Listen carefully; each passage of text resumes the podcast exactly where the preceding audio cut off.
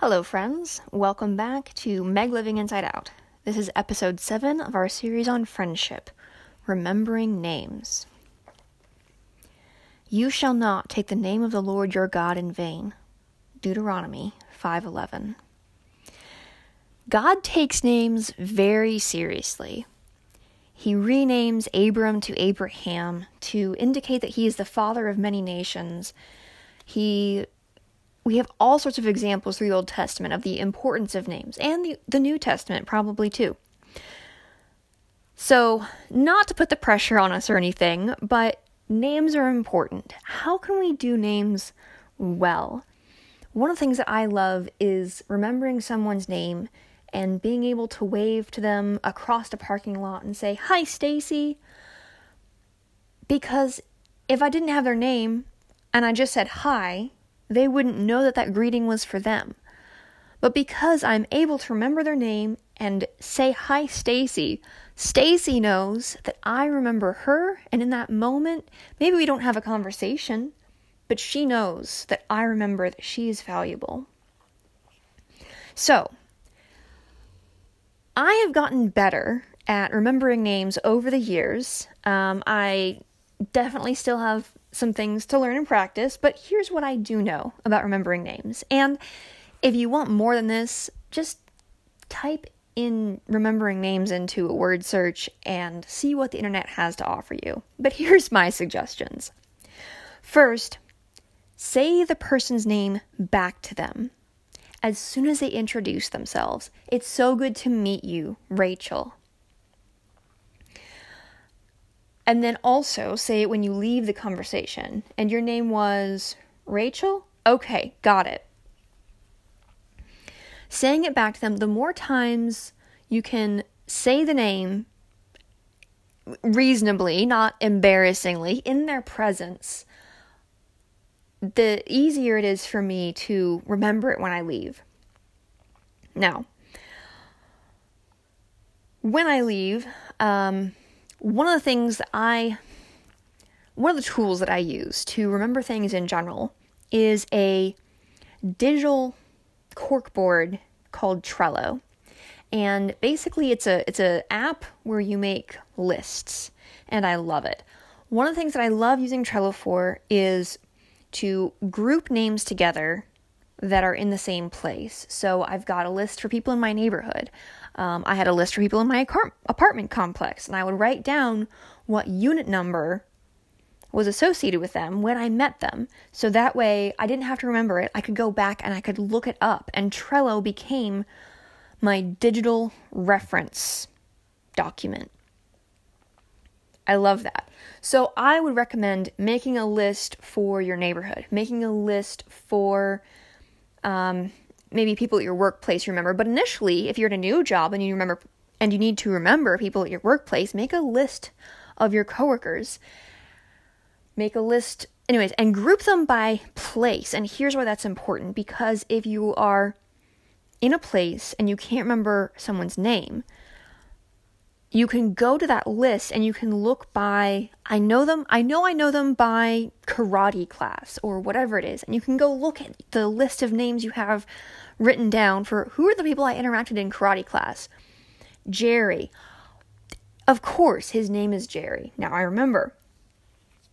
Something else that helps me is to w- immediately after an interaction practice the face with the name and just remembering those two things. And it's kind of, hmm, I don't know how to explain what goes on in my brain, but it's sort of like face, name, Sandra, Sandra's face, Sandra, Sandra's face. I'm literally thinking of my church friend Sandra right now, who I haven't seen in a while. That is not that is not good. Where is Sandra? Um, I'm sure Sandra is fine. Don't want to make you worried about Sandra.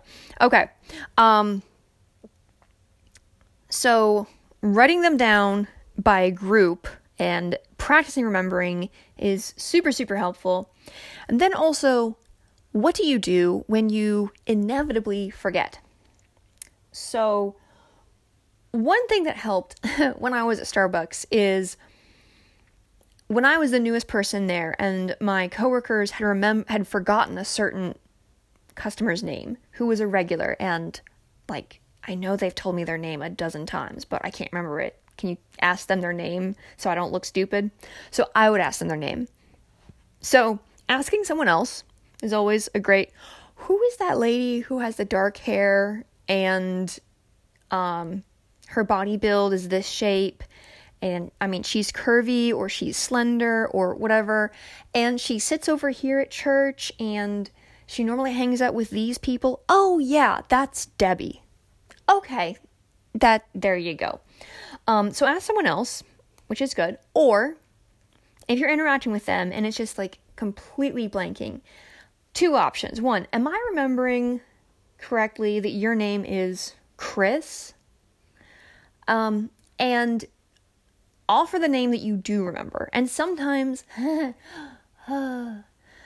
sometimes when I worked at Starbucks, I would confuse two faces and I would apply one name to both faces. So one person I would always get right. Okay, they were always Donald or whatever. And the other person, he was not Donald. He was whoever he was, but he knew that he I thought he was Donald. And it was there were a few pairs of people like that. It was an experience. Um but that's just me. In in those situations there was a very similar um, hair color, haircut, and body shape. And at Starbucks, I just had so many people I was trying to fit into my mental category that um, when those things overlapped, it just, yeah, I, uh, I did that a, handful of times.